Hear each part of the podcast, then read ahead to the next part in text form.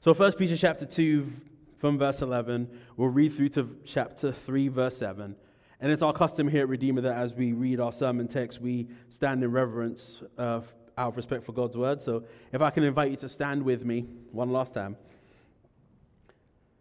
First Peter chapter 2 from verse 11 through to chapter 3 and verse 7. If you grabbed one of those red hardback Bibles on the way in, that should be page 1075. First Peter chapter 2 from verse 11 through to chapter 3 and verse 7. Brothers and sisters, these are God's words. Dear friends, I urge you as strangers and exiles to abstain from sinful desires that wage war against the soul Conduct yourselves honorably among the Gentiles, so that when they slander you as evildoers, they will observe your good works and will glorify God on the day he visits. Submit to every human authority because of the Lord, whether to the emperor as a supreme authority or to governors as those sent out by him to punish those who do what is evil and to praise those who do what is good. For it is God's will that you silence the ignorance of foolish people by doing good.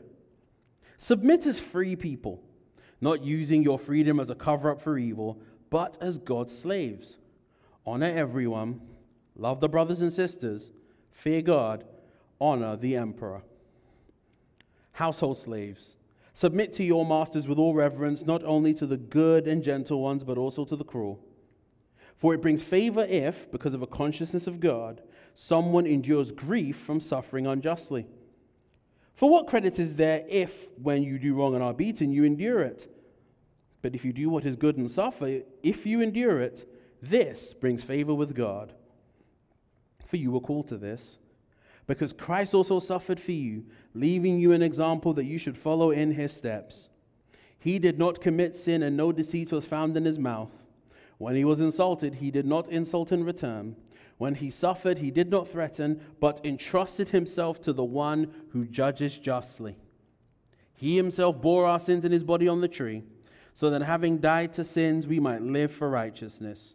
By his wounds you have been healed.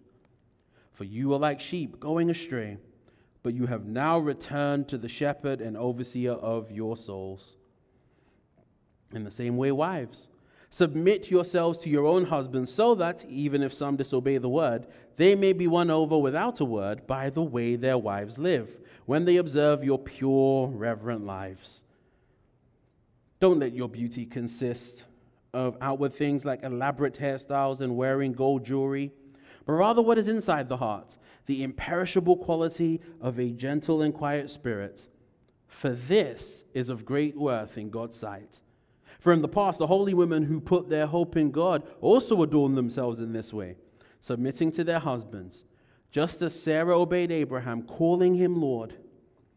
You have become her children when you do what is good and do not fear any intimidation. Husbands, in the same way, live with your wives in an understanding way, as with a weaker partner, showing them honor as co heirs of the grace of life, so that your prayers will not be hindered. The grass withers, the flower fades, but Jesus said, His words, these words, would by no means pass away. Allow me to pray, ask for God's help, and we will get to work in His word today. Heavenly Father, we thank you once again for another opportunity for us, your precious people, to come and to hear you speak to us through your word. We pray that as we come to this text, that you would open our eyes, that we would see wonderful things out of your law we pray that you would give us understanding, that we would walk in your statutes. Father, we take a moment to pray for the ministry of the gospel, the Medford Gospel Mission this afternoon. Uh, thank you for our brother Eddie who gets to serve there and for all who are volunteers and involved in the ministry of the mission. Pray that you would continue to help them, give them strength as they seek to minister to those who need ministry. Pray that you would Encourage them in their work. May they see good fruit from their labors for you. Continue to be with us as we open up your word now. We ask it in Jesus' name and for his sake. Amen. Please be seated.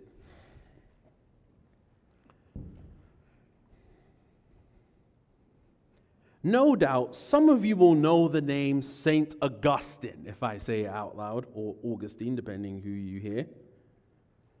the famous bishop of Hippo in North Africa. In terms of Christian theology, few men tower as large as Augustine. Towards the end of his life, Augustine wrote what was kind of part biography, part devotional, if you will, uh, a work that he called his Confessions. And in his Confessions, he basically tells the story of his life, and he's basically confessing all the sins of his life to God. It's a very interesting work in that regard. And towards the end of the Confessions, it's about nine or ten books total. That's how it's broken up. Uh, towards the end, there's a small little piece about Augustine's mother, a woman who was called Monica. We're not entirely sure of the circumstances surrounding Monica's conversion. We just know that she was converted. And Monica had a husband called Patricius and a son, obviously, we know him as Augustine of Hippo. Neither of them were believers when she became a believer. Augustine doesn't really say, and in fact, he seems to want to suggest he wasn't physically violent towards her, but apparently, Patricius was a very angry man. And he could be quite verbally abusive and from what, uh, to use terms we would use today, what we would call emotionally absent. Augustine, on the other hand, was a libertine.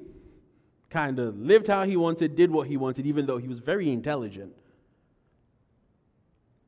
And Augustine tells the story of both his father and his mother and himself. And he makes it clear that in the midst of all of this, Monica is kind of quiet after her death, this is when he writes this, he knows that it was through the prayers and he actually uses the phrase in the original, the silent witness of Monica. That firstly, her husband, Patricius, was saved about a year before he died. And in fact, he cites the not the wit, the spoken witness of his mother, but the prayers of his mother as being instrumental in his own conversion. If you haven't read the conversion story of Augustine, I'll spare you the story because we need to get moving. But it's quite a story. but he cites the quiet, prayerful witness of his mother as being instrumental in his own conversion. I'll start with that because I think we recognize that there is something powerful about the witness of the Christian in their own family there's something about that that God seems pleased to use for his own glory in bringing people to himself. Well, we're in the final scene of this three part teaching from the Apostle Peter about our witness before a watching world. If for a moment I can have your attention and review some of this for a minute, you remember that First Peter is broken up into an introduction, three main sections, and a conclusion. We're in the second part of the main body of this letter where he's talking about our role of submission as God's people. Beginning next week, we're going to see how that plays itself out in the community of believers. But so far, he's not really focused on believers, he's focused on our outward witness. He's focused on the fact that we are, as the people of God, living in a world that is watching us. And so we've been thinking about this, and you remember that I started off our study in verses 11 and 12, and I talked about the posture, as it were, of pilgrim people. The posture of pilgrim people. How is they carry themselves? We saw that they are holy people and that they are an honorable people, according to Peter. And then for the rest of our time, the last few weeks, we've been thinking about the practice of pilgrim people. If they have a particular posture that is internally pursuing holiness and outwardly honorable, well, how does that flesh itself out in day to day life? And you remember that I said that though Peter is writing to specific groups in society, what he's doing is using those individual groups in society to make a larger point. He's using the example of these various groups to teach us principles that apply to all of us when it comes to our witness before a watching world. And so we saw, first of all, that pilgrim people properly honor human authority. They are not rebellious by nature. Last time we considered the fact, verses 18 through to 25, that pilgrim people endure unjust suffering. That they are willing to take on suffering that is unjust for the sake of glorifying God and being good witnesses. Well, like I said this afternoon, we are closing this section out, and we come to arguably, at least this research I've done, and I'll allude to it a lot this week. I have never seen quite so much controversy. I thought there was controversy about some things that Paul says, but not quite as much as I've seen about this passage, and in particular its application. But I put it to you that despite the controversy, uh, don't lose sight of the big picture. You remember that I said that if you wanted to give this section a big idea, the big idea is that the people of God honor Jesus by living differently, remembering that this world is not their home. That's the big idea here. That we, as God's people, we are not from here. We live here. We are, to use the words of Jesus, we are in this world, but we are not of it. We are people on a journey to our final destination. And while we are waiting to get to our final destination, we, the people of God, have a certain way we should carry ourselves as a result. Well, I want to consider one final marker of this. Uh, I really want us to think about, as it were, one final marker of pilgrim people and how they honor Jesus through faithful witness in everyday life. One more, and the final marker I want us to consider is this that pilgrim people maintain distinctive relational witness. They maintain distinctive relational witness. Chapter 3, verses 1 through 7. As I said, this might take a while. This might be a long sermon. Please bear with me. I will do my best to move quickly. But I do need to warn you that this text is a tough one. And that for many of you, a passage like this, whether you are here or you're going to listen to this later, a passage like this is not theoretical for you, it's your day to day experience. I also recognize that we live on the wrong side, unfortunately, of some cultural and theological shifts that make a passage like this somewhat murky to wade through. That, uh, because of some of the things that we have unconsciously imbibed, imbibed, excuse me, the way that a fish doesn't know they're wet, we don't quite know that we have taken on some ideas and some thoughts that might make a passage like this somewhat difficult to grapple with. To those of you who are in the former group, for whom this is an everyday experience, please know that you are incredibly loved. We are thankful that you're here or you're listening to this, and we hope that the ministry that happens from God's word in this place provides a safe place for you. And I understand that I will say some things that are tough here. And if I say anything that's out of line, as you all know, I say it all the time and I'll say it again. I maintain an open door policy. Please come talk to me, come see me, give me a call, send me an email, and let's talk about it. For those of you who are in the latter group, which I would include myself, those who live on the wrong side of the sort of cultural and theological shifts that make a passage like this somewhat odd, for those of us in that group, please note, firstly, I love you guys too, but also, I invite you to, for a moment, to suspend your own presuppositions and to check what I say against the logic of this text. You see, the only authority in preaching ought to be the Word of God. And if my words don't match the book, please pull me aside and let me know. I, I don't expect just blind listening. I expect you to be an active listener. To sit there and say, wait a minute, I'm not sure if I agree. Maybe, please ask questions as we go. Because I want the point of this passage not to be lost on us because we miss some of the details. So, pilgrim people maintain distinctive relational witness like I said a minute ago. In this final section, Peter's really going to focus our attention on the home, uh, that most intimate of relationships most of us have. If you're familiar with the Bible, then you know that the Bible has a lot to say about marriage and the family. We've been going through Genesis, we'll return to that in the fall, Lord willing. Right at the beginning of the Bible, God forms the family in Genesis chapter 2. The beginning of God's redemptive plan is very family centric to begin with. Beginning with Adam, through Noah and his descendants to Abraham and his descendants, which is where we're going to pick up in Genesis in the fall. Fast forward to the uh, New Testament, excuse me, and we see that Jesus cared about marriage. In Matthew chapter 19 and Mark chapter 10, Jesus gives in depth teaching on the subject of marriage and divorce because that mattered to him. Same in the Sermon on the Mount, Matthew chapter 5. Paul speaks to marriage in some of the more famous passages that we cite. Ephesians chapters 5 and 6 and Colossians 3 and 4, he talks at length about the subject of marriage. God is concerned about the home life of his people. This is obviously not a subject that the Bible shies away from. But the question becomes why does Peter feel the need to bring up that subject here? So far, he's talked about our relationship to government, he's talked about our relationship to slaves and masters, but now he starts talking about the relationship of husbands and wives. And I think there's a technical reason for this, but there's also a practical one as well. The technical reason is this was actually very common in the ancient world. Uh, these sorts of lists of instructions and virtues that were commended to varying family members. The New Testament is very different in that it addresses groups that typically weren't addressed, like wives and children. Well, wives and slaves, excuse me.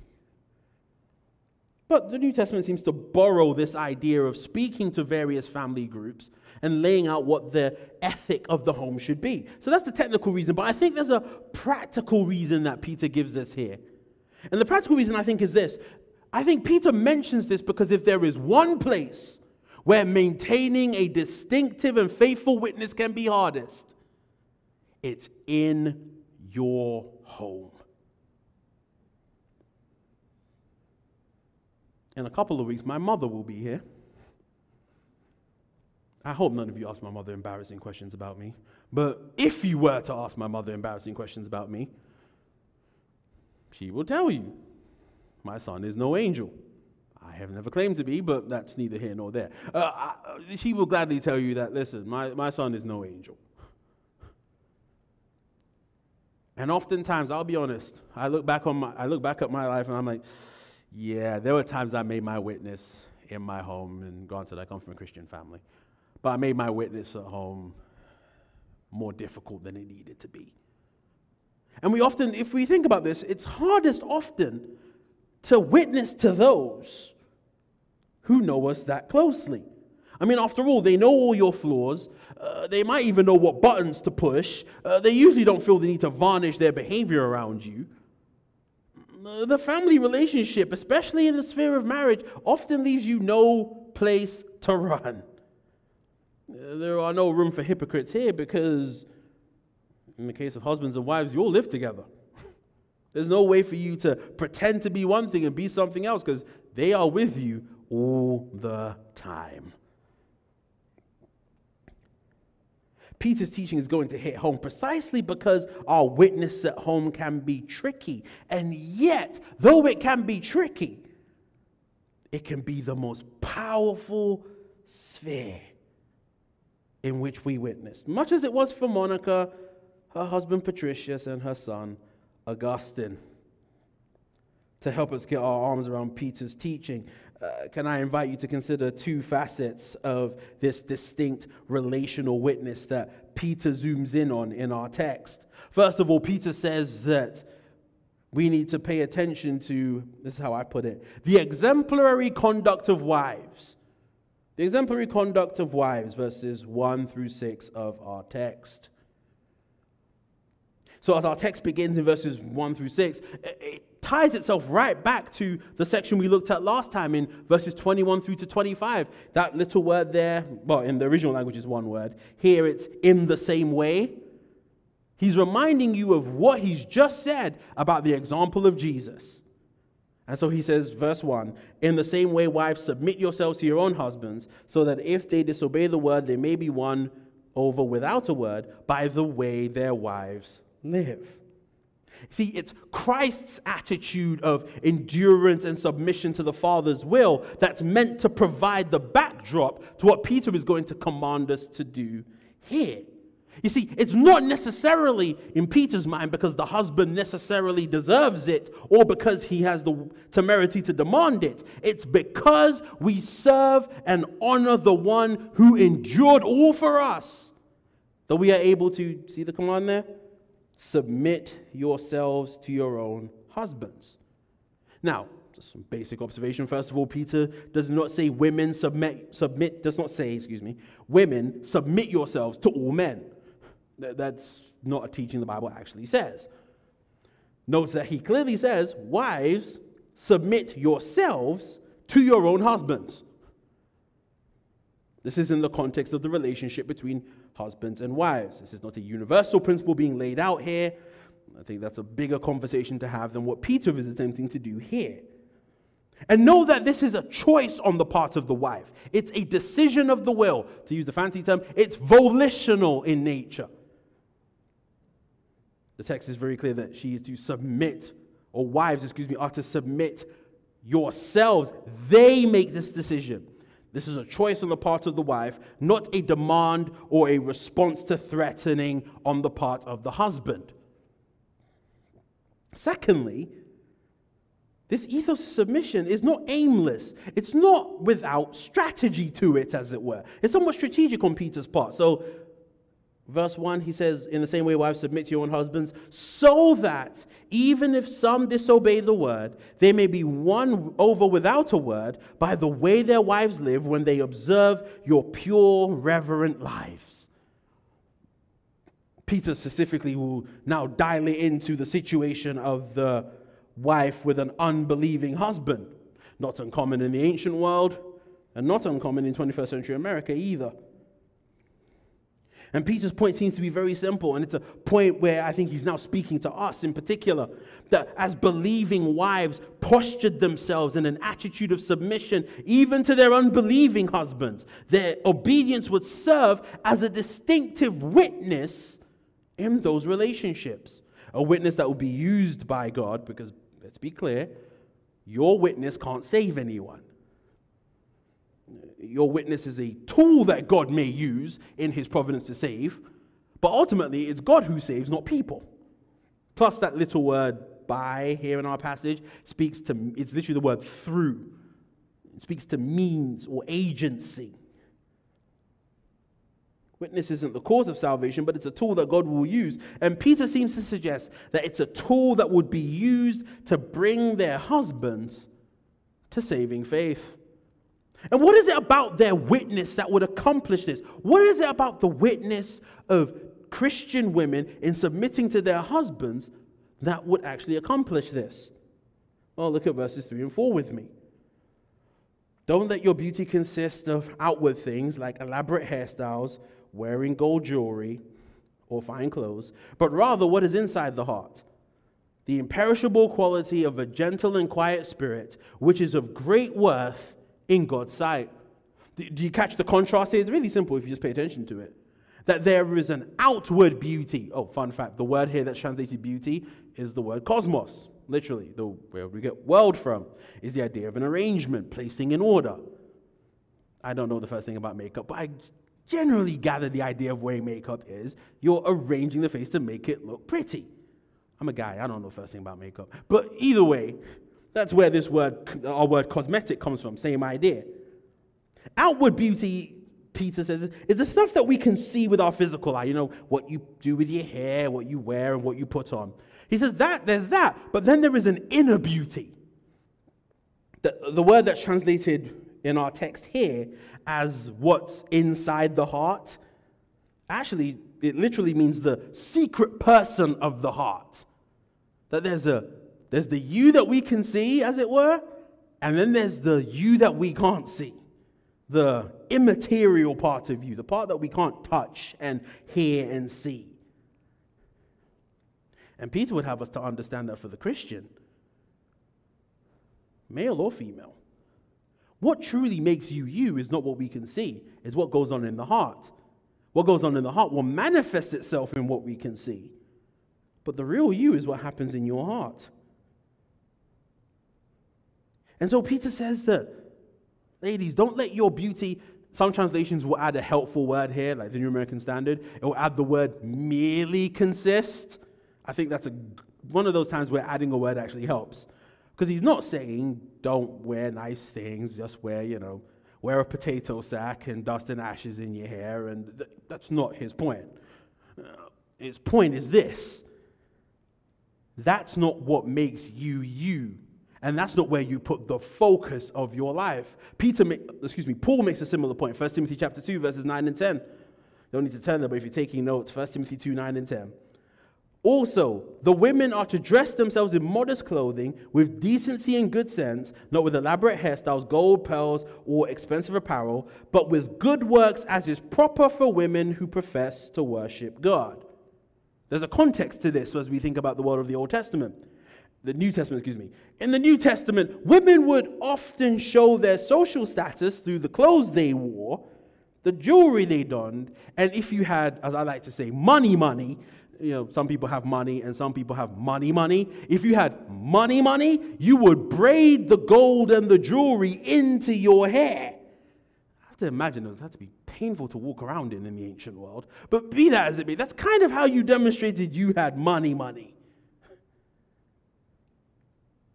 Well, okay, why does the New Testament the need to bang on that? It just seems like a cultural oddity than anything else. But can I put it to you in one word what's wrong with that? The problem with that is it's immodest. Now, in the 21st century, lots gets made out of that word in the church. And then we start trying to regulate things and try to. That's, I don't think, what the New Testament does. You see, can I put it to you that modesty is not so much about how much skin is on display as much as the lack of, here's the key word there, modesty. Not making yourself the. When we say somebody's modest, what do we mean? They're not the kind of person who makes themselves the center of attention. They don't put themselves up front. That's the Bible understanding of modesty. I'll pause for a moment and say that it's perfectly possible to be covered from head to toe and still be immodest. And that's not to excuse dressing badly.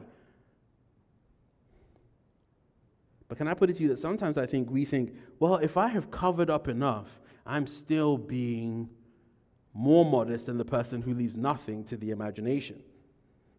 Actually, the New Testament ideal of modesty is the idea of I dress in such a way as I don't make myself the center of attention. Might I also add that Peter actually doesn't say it's wrong to dress nicely? He doesn't actually say that here. That word consist is important. That that's what makes up who you are. I mean, we in the modern parlance, what would he say? You're skin deep. That's what he says is wrong. It's wrong for that, what we can see outwardly to be the sum and the substance of who you are. That's what Peter's getting at in these verses. That true beauty is not skin deep, it is heart deep. That true beauty is a matter of the heart and the spirit, not the face and the body. What is truly attractive for the Christian is godliness. If you've heard, those of you who've heard me preach for any length of time, you know that one of my favorite verses is Titus chapter 2, verse 10. And I always quote it in the NIV, Titus 2.10. In fact, let me read from verse 9. It says, Teach slaves to be subject to their masters in everything, to try to please them, to not talk back to them, and to not steal from them, but to show that they can be fully trusted, so that in every way they will make the teaching about God, our Savior, attractive. What is truly attractive in the sight of God is beauty that radiates from within, from the Spirit's work on the inside. And after all, this should make sense because this is how Christians are called to operate. We're called not to judge things by how we see them, but by what God has said in His Word. I mean, that's who our God is. 1 Samuel 16 7, remember that from the life of David? Man looks on the outward appearance, but Yahweh, the Lord, the eternal God, He looks on the heart. That's how we're supposed to operate. Now, so far, at least in my study this week, everything I just said was not controversial. Most people across the spectrum generally agreed. What got controversial was the description that Peter gives in verse 4. So, can I draw your attention to verse 4 again? He says, Don't let your beauty consist of outward things, but rather what is inside the heart the imperishable quality of a gentle and quiet spirit, which is of great worth in God's sight. As I read commentary after commentary this week, as I read blog post after blog post this week, these four words, gentle and quiet spirit, really, really, really raise up a lot of controversy. And so I realized as I was putting this together, there's no way for me to simplify this. I kind of have to take a deep dive for a moment and explain what this phrase means. So let's do that. Two words here that seem to be the center of the controversy what it means to be gentle and what it means to be quiet. First Peter is a book that has a lot of these phrases. There's a technical term for it, I won't use it. But it has a lot of these words and phrases that only appear in one place in the whole New Testament. A very disproportionate amount for the size of the letter. And this word, thankfully, isn't one of them. The word we'll look at in a moment is. But this word that's translated gentle, some of your translations will have meek as a translation for this. It appears four times in your New Testament. One of them we just read. The other three times comes to us in Matthew's Gospel. So if you're taking notes, Matthew 5 5, where it says, Blessed, my translation says, Blessed are the humble, for they will inherit the earth. That word humble, some of your translations will say the meek. This word here. Matthew 11, 29, favorite verses of many. Well, Matthew 11, 28, come to me, all you who are weary and are heavy laden, I will give you rest. Verse 29, take up my yoke and learn from me, because I am lowly and humble in heart, and you will find rest for your souls. Matthew 21, 5, again, quoting the Old Testament of Jesus, Matthew 21, 5, tell daughter Zion, see your king is coming to you, gentle, there's that word again, and mounted on a donkey, and on a colt, the foal of a donkey. Now, you probably have picked up, like I did this week, okay, well, none of those really help me get to a definition. They just use the word. So, the next step we typically taught is you start to use the tools that we have available to us to help us determine what words mean. And when you look at the various tools we have, the definition gets a little bit more focused. So, the sort of standard Greek dictionary, it goes by the nickname BDAG from the initial, initials of the surnames of the author. It says this that this word means not being overly impressed by a sense of one's self importance. Oh, okay. That gets us a little. One commentator describes it like this that the word means not insistent on one's own rights, not pushy, not selfishly assertive, not demanding one's own way. Okay, so let's file that away. This idea of gentle, the idea of not being overly impressed by a sense of one's self importance, not insisting on one's own rights, not pushy, not selfishly assertive, not demanding one's own way. Okay, what about quiet? This is where the real controversy was. Because in my research this week, as I read, I, I like to do two things when it comes to controversial phrases in the Bible. I read what commentators say, and I like to read what people in general have to say. I usually don't agree with what people have to say, but in general, I'll read it anyway. And I noticed that writer after writer this week attempted to kind of, in my opinion, as I study this more and more, explain this away somewhat. Usually on the grounds of personality. The idea was that, well, this isn't my personality, so whatever this text says, it can't mean that. Well, stay tuned. We'll talk about that at length in just a moment. For now, let's look at what the word is. Like I said, this word for gentle, it's not one of those words that only appears once, but it only appears in one other place. We often quote it in the context of prayer, 1 Timothy chapter 2 and verse 2, that we have to pray for kings and all those who are in authority so that we may lead a tranquil and quiet life. Same word. So again, not the most help in trying to find out just by looking how it's used in other contexts.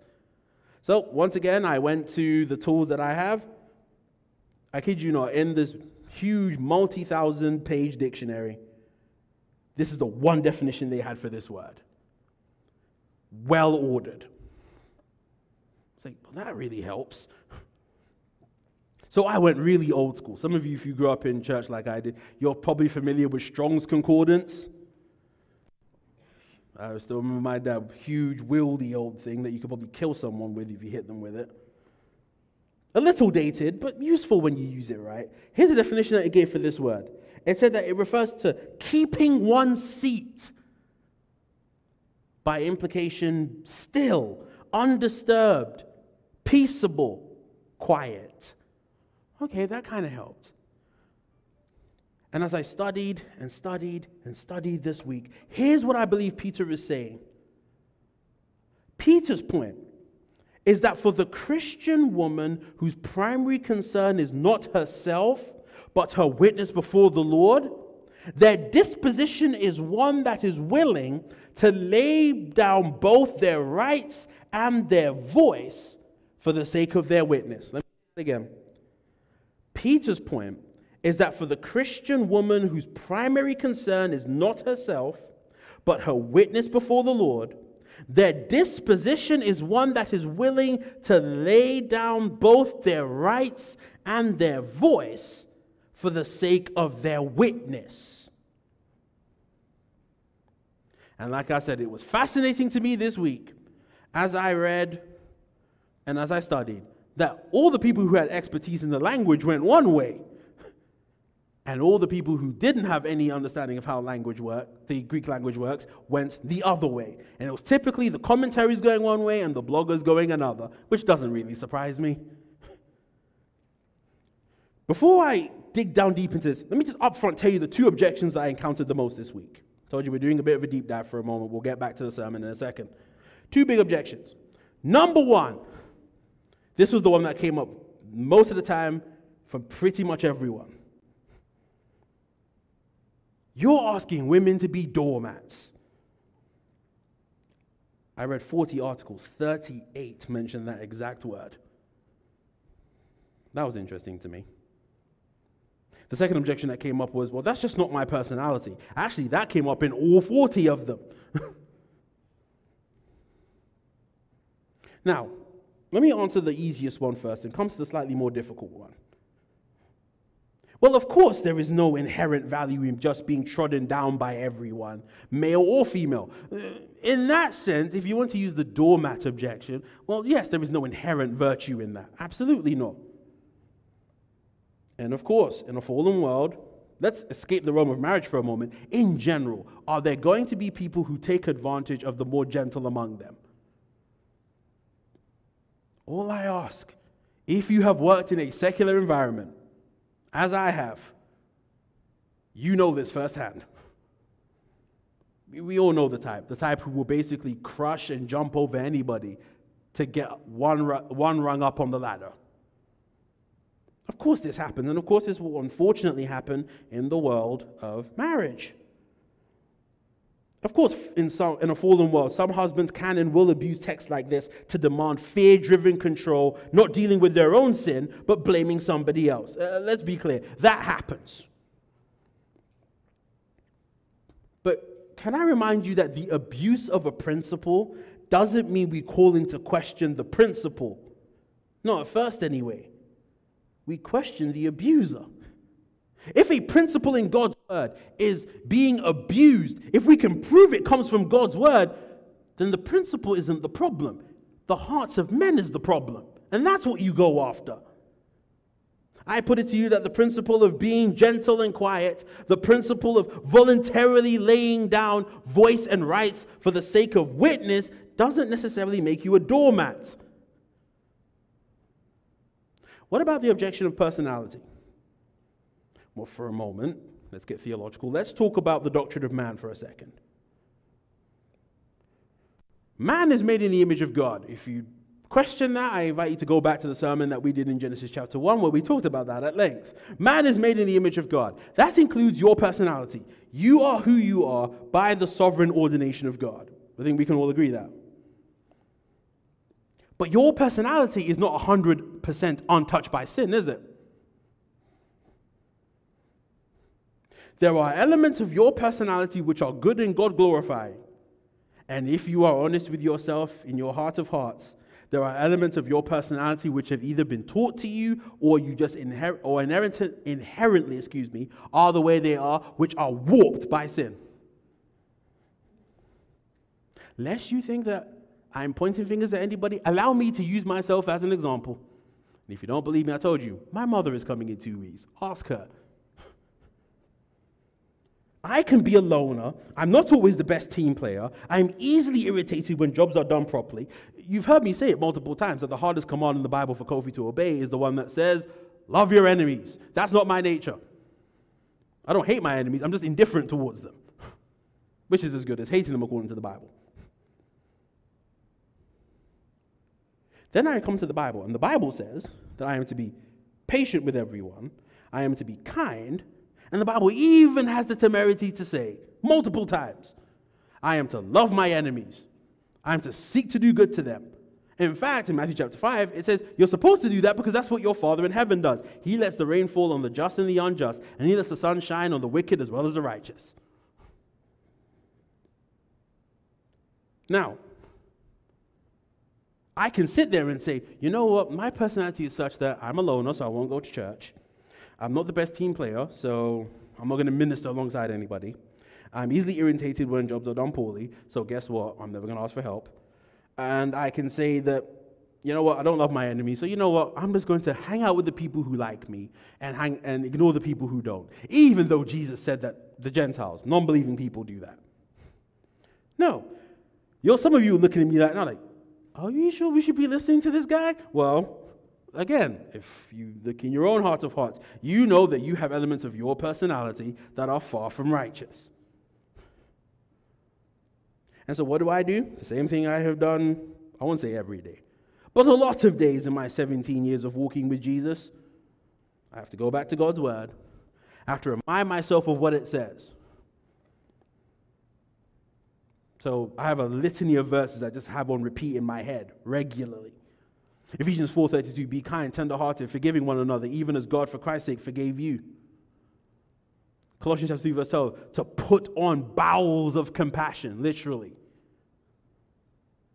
James chapter 1 verse 20 that human anger doesn't work God's righteousness. Hebrews 10 24 and 25 that I'm to consider how to spur one another to love and good works, not forsaking the assembling of ourselves together as the manner of some is.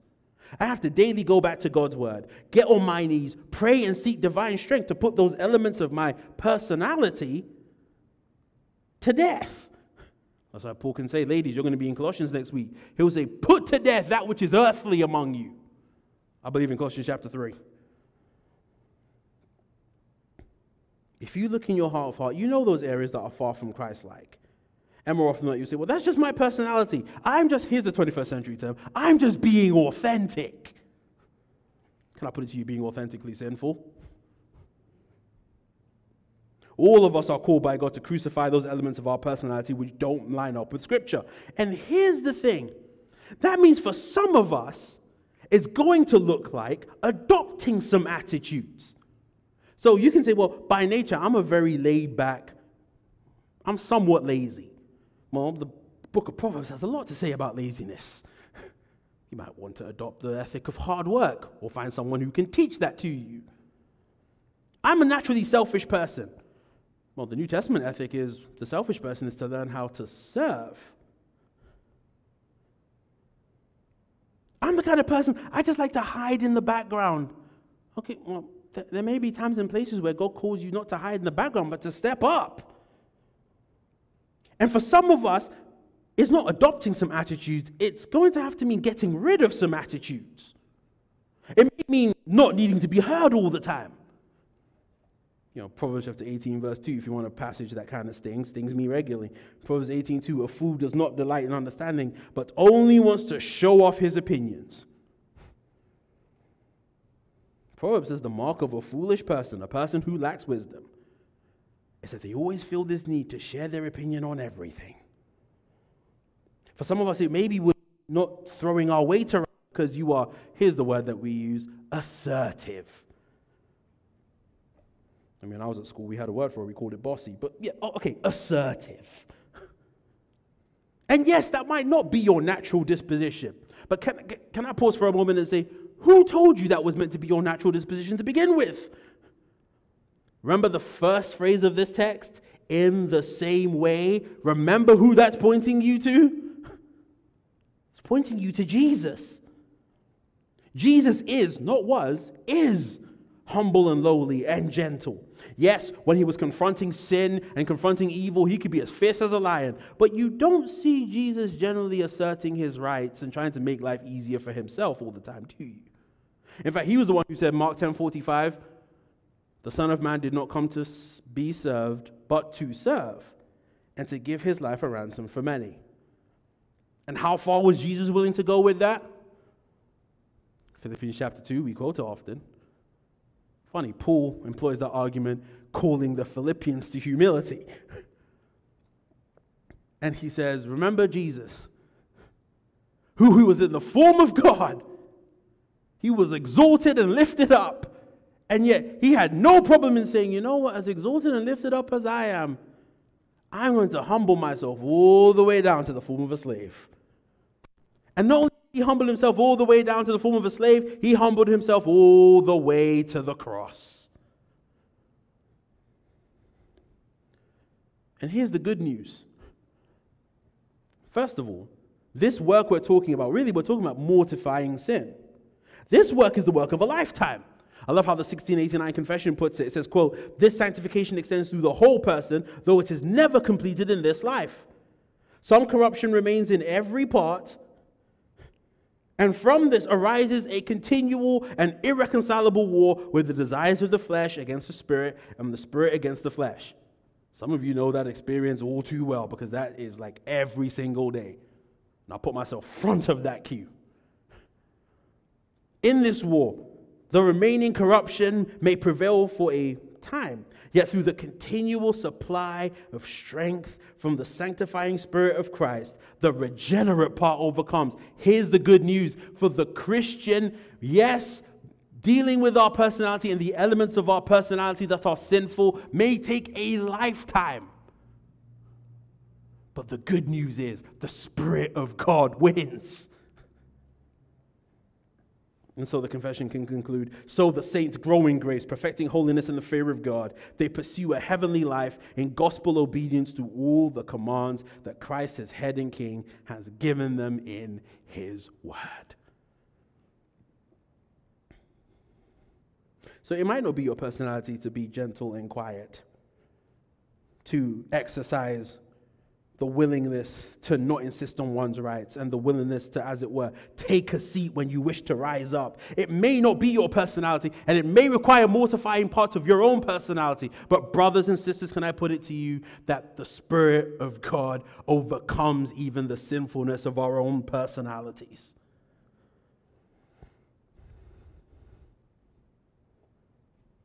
Wife or husband, male or female God's desire is for us to be different from the world, even, might I actually say, especially in reacting to undesired situations. Why? Because we do so for the sake of the mission. Coming back to our text, my deep dive is over. Uh, coming back to our text, Peter says that this is precious, of great value in the sight of God. Wayne Grudem, in his commentary on First Peter, says that no doubt this is the case because such a spirit is the result of quiet and continual trusting God to supply one's needs, and God delights in being trusted. Ultimately, brothers and sisters, we're talking about a matter of faith. And for a moment, I'm taking a step back from talking about unbelieving wives and their husbands to talk to all Christians. Christian, do you trust our Father and our Savior enough to not insist on our own way? Do we trust, do I trust in our Father and our Savior enough to be willing to be seated when everything in us wants to rise up for ourselves? Do we trust the Father enough to act like Jesus, who, when he had every opportunity to speak, remain silent. Yes, this is written primarily to Christian wives, but the principle I think applies to everybody. The mission is more important than you. It's more important than me. It's more important than anybody else. It was for Jesus, and by the Spirit's continual help, it has to be for us. To buttress his point, Peter points to the Old Testament once again. We come back to our text, verses 5 and 6. In verses 5 and 6, he essentially undercuts the argument that this was a new idea by pointing to, as he describes it, the holy women. You see that in verse 5? For in the past, the holy women who put their hope in God also adorned themselves in this way, submitting to their own husbands.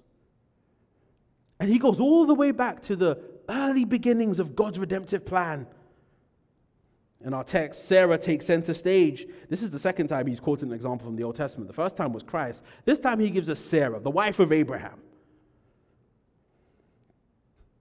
And it's a obedience. You know, he says that verse 6? He says, just as Sarah obeyed Abraham, it's her obedience that is highlighted in this passage. Now, Peter is not saying that marriage merely boils down to a relationship of authority and submission. I like how Tom Schreiner, in his excellent commentary on 1 Peter, he lays out like this reading the whole marriage relationship through the lens of submission is liable to distort significantly the whole scriptures. So, yes, marriage is not just about authority and submission. Of course not. This is not the parent child relationship, which is mostly categorized by authority and submission obedience looks different from a wife to a husband. And if it doesn't, let's say something has gotten very wrong. In fact, if you're taking notes, 1 Corinthians chapter 7, verses 3 through 5, it teaches us that there is an element of mutuality in marriage. That one person doesn't own another person, but rather it's no, there's a mutual sharing. Paul says it like this that, quote, a husband does not have the right over his, uh, oh, excuse me, a wife does not have the right over her, her own body, but her husband does. In the same way, a husband does not have the right over his own body, but his wife does. There's a mutuality to marriage here. And so, yes, the marriage union is a deeply complex balancing act of various ebbs and flows and natural, and excuse me, the, the nature of obedience is not the sole relational measure of what makes for a good marriage. Now, that all being said, I like how Schreiner continues in the quote I just said. Nevertheless, what cannot be washed away is the responsibility of wives to follow their husband's leadership. And you catch that for Peter? He says, it's a matter of hope in God that's the driving force for the submission that the. Remember, this is primarily written to the Christian wife with an unbelieving husband. That it's hope in God that fuels submission even to a husband that doesn't yet know Jesus. And to highlight the depth of this heart submission, Peter seems to pick up on a very random anecdote from the book of Genesis. I'm already running out of time, so I don't have time to get there. But if you're taking notes, Genesis chapter 18, verses 1 through 12. One of my favorite stories in Genesis. Three men come up to Abraham's tent, and as they come up to Abraham's tent, uh, Abraham recognizes these aren't ordinary men. I need to put some stuff together real quick. Please come stay with me. So they come and they stay. And what and clearly the one who is the incarnate God speaks to Abraham and tells him, listen, according to the time of life, in other words, this time next year, you'll have a son. Remember, Abraham's like close to 100, if not 100 already. Wife is not too far behind him. And in Genesis chapter 18, verse 12, the, the fascinating thing is that Sarah, while she is mocking what God says, in Genesis chapter 18, verse 12, says, Shall I have laughter when my.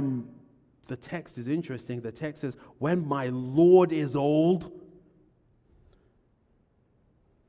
Calls Abraham her Lord.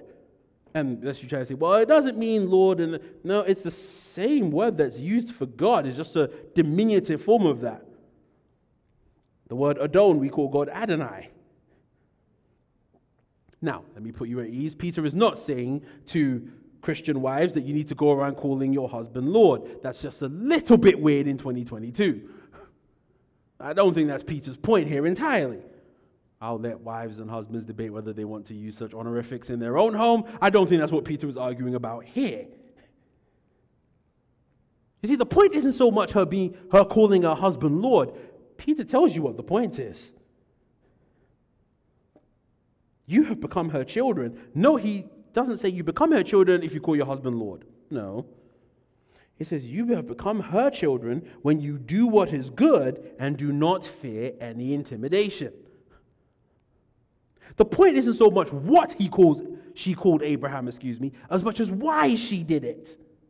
It's the fact that she had such a degree of respect and honor for her husband, she was willing to speak in those terms, even to a man who was as imperfect as Abraham. And if you don't know how imperfect Abraham is, come back in the fall. We'll be in Genesis. You will see lots of face palm moments from Abraham. And even in the face of that, Sarah, excuse me, showed exceptional honor to her husband, imperfect as he was. Like I said, the, the term of address is neither here nor there. And quite frankly, I've seen people this week try to say, well, if you say that they need to be gentle and quiet, then you need to also say they need to call their husbands Lord, missing the point entirely. Words in the grand scheme are not equal to a heart disposition. And Peter is going for the heart here. That's why Peter says, verse 6 you have become her children when you do what is good and do not fear any intimidation. Now, I am not naive. I'm sure somebody will say, Kofi, but harm does happen when Christian wives submit to non Christian husbands. It does. I know people it happened to. Some might even say, it even happened to me. Let me be clear. We live in a fallen world. And even in the relationship where abuse ought never to happen, it does. The one relationship where the Bible says you're to care for the other person like you care for your own flesh. Please don't hear me as saying that abuse is okay. Please don't hear me that, saying that abuse is just to be endured in silence. We've already read it in this passage. God gives the sword to the state for the purpose of punishing evildoers. And I put it to you that domestic abuse is a radically evil form of evil. And can I put it to you that Christians at times have failed because rather than get the civil authority involved like they were supposed to. They try to cover it up in silence, or worse, by aiding and abetting it. Please feel free to come and debate with me afterwards. I have all the time in the world on this one. I would go so far as to say divorce biblically is a valid option for a spouse who is being abused. Abuse is not what Peter is talking about here. And if anybody, if anybody uses this text to justify abuse, I believe that the civil authority must act with severeness towards that. And that doesn't even go without saying that I think that person's automatically up for church discipline. Abuse is not what Peter is talking about here. And I would say shame on anybody who uses verses like this to justify that. No, this is not what Peter is calling for here. Two final points of application before I quickly move on to verse 7. I told you this would be a longer sermon than usual. First of all, while Peter is indeed speaking to Christian wives primarily with unsaved husbands, this is the high calling for all Christian wives. Second of all, fellas, you're not off the hook here because you have a responsibility to live distinctively as well. In fact, Peter has a whole set of words pointed in your direction. We've talked about the exemplary uh, conduct of wives. Secondly, can we consider the exceptional commitment of husbands, verse 7? The exceptional commitment of husbands in verse 7? Some people get really bent of shape because Peter has so much to say to wives, and he has one paragraph, a few words in the Greek language to say to husbands.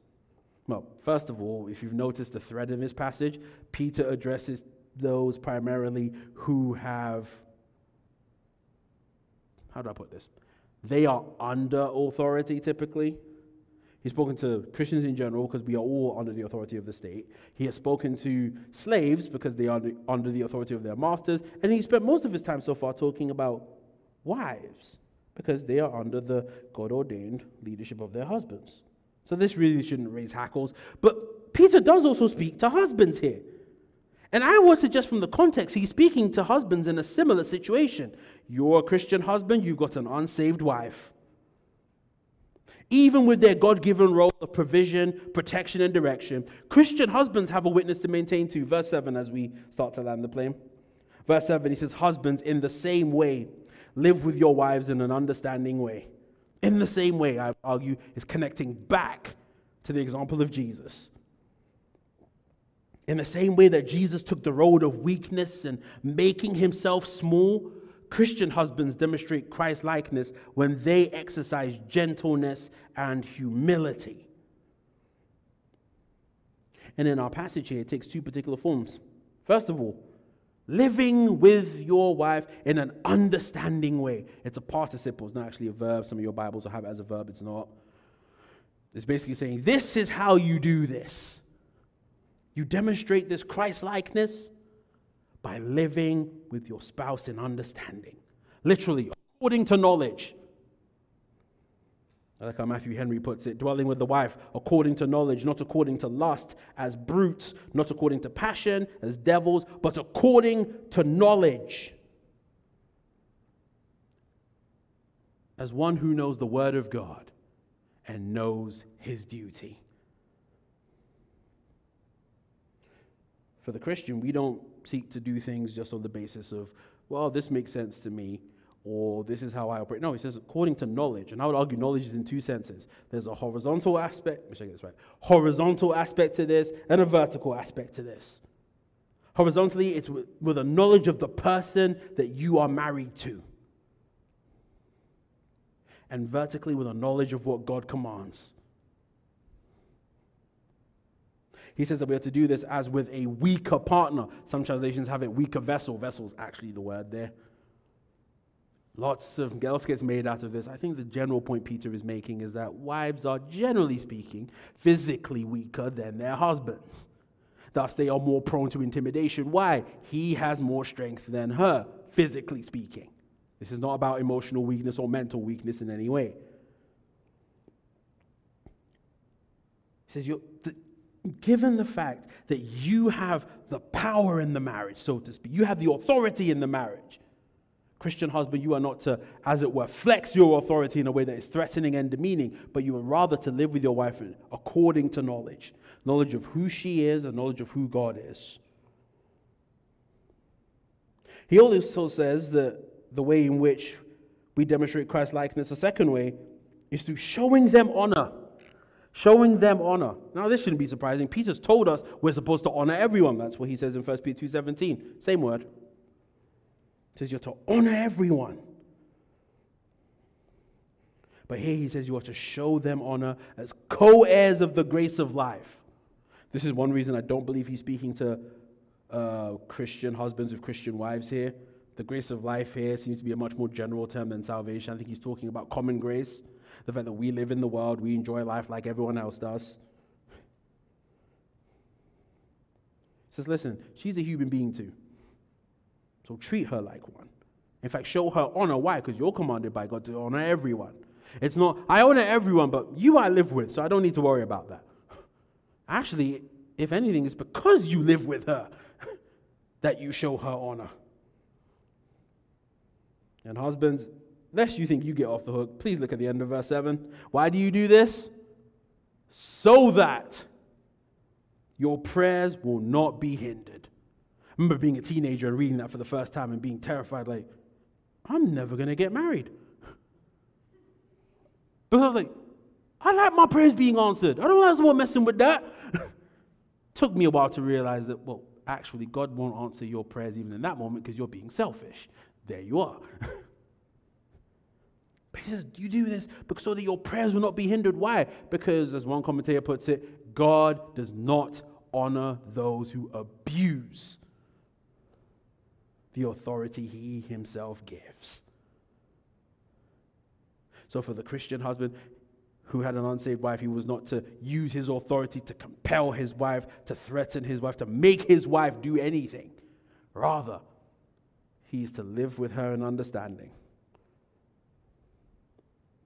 And she's to show her, he's to show her honor as one who shares this grace of life, knowing that if he doesn't, the God who shares his grace with us will cut the faucet off, so to speak. I'm done. Again, this seems like a tall order, doesn't it? It seems like a lot. And there's no simple way to answer all of this. But can I encourage you from God's word? Can I encourage you that you are never meant to pursue any of this in your own strength? And in fact, can I put it to you that you will fail at this? Miserably so. My wife's not here, but you can ask her. I'm not an easy person to live with. but in the moments where we fail at this, the answer is not for, as it were, to sow, as it were, fig leaves for ourselves, trying to do, try harder and do better, but rather we fall upon the grace of Christ. And we come back to the throne of grace once again and say, Lord, help me. I'm, I believe. Help my unbelief. Let's pray together. And Lord, we, so we come to you once again. We read passages like this and what they call us to, and they are heavy and they are weighty in what they call for.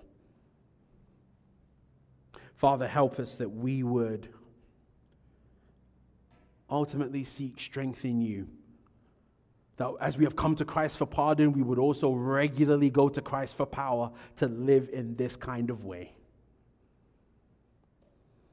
Father, I pray for any who may be listening to this, either in person or later on, who finds himself in this situation.